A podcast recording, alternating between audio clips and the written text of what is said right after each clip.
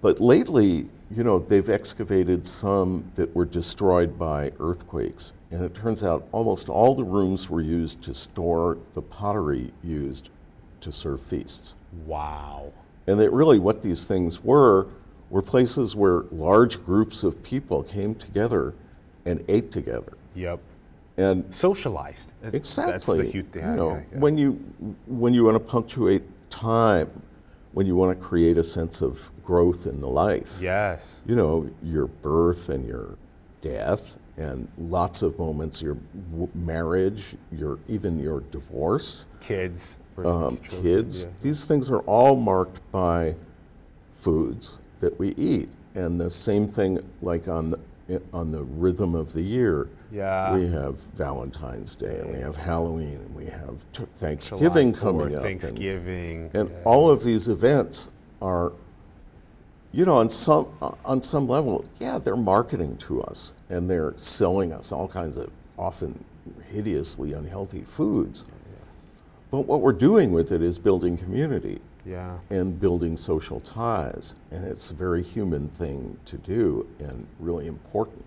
I remember digging up a bowl that had been smashed in a garbage pit, and it was full of empty snail shells. Mm-hmm.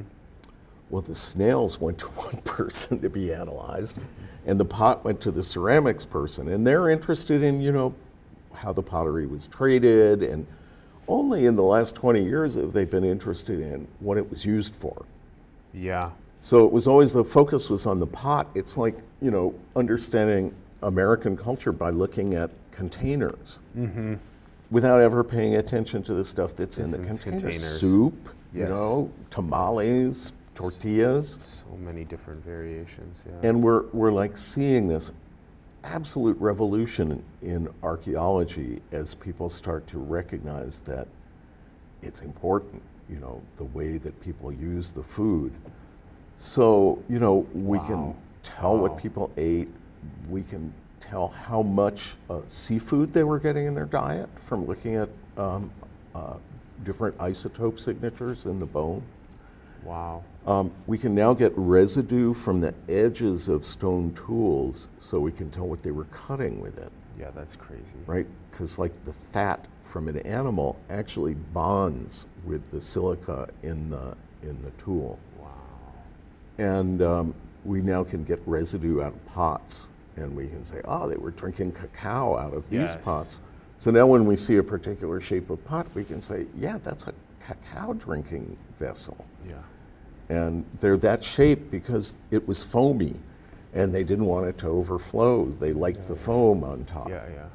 So, you know, suddenly we're tur- they're turning the tools around and using these incredible new techniques to get so much more information than we ever had before and to think about how people created social life Yes. you know.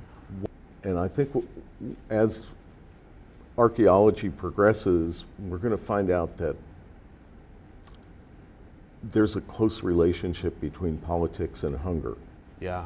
I think what archaeology is going to be able to show us is what kinds of things produce such a radical kind of inequality that some people are willing to stand around eating while other people in front of them are dying of starvation. Yeah.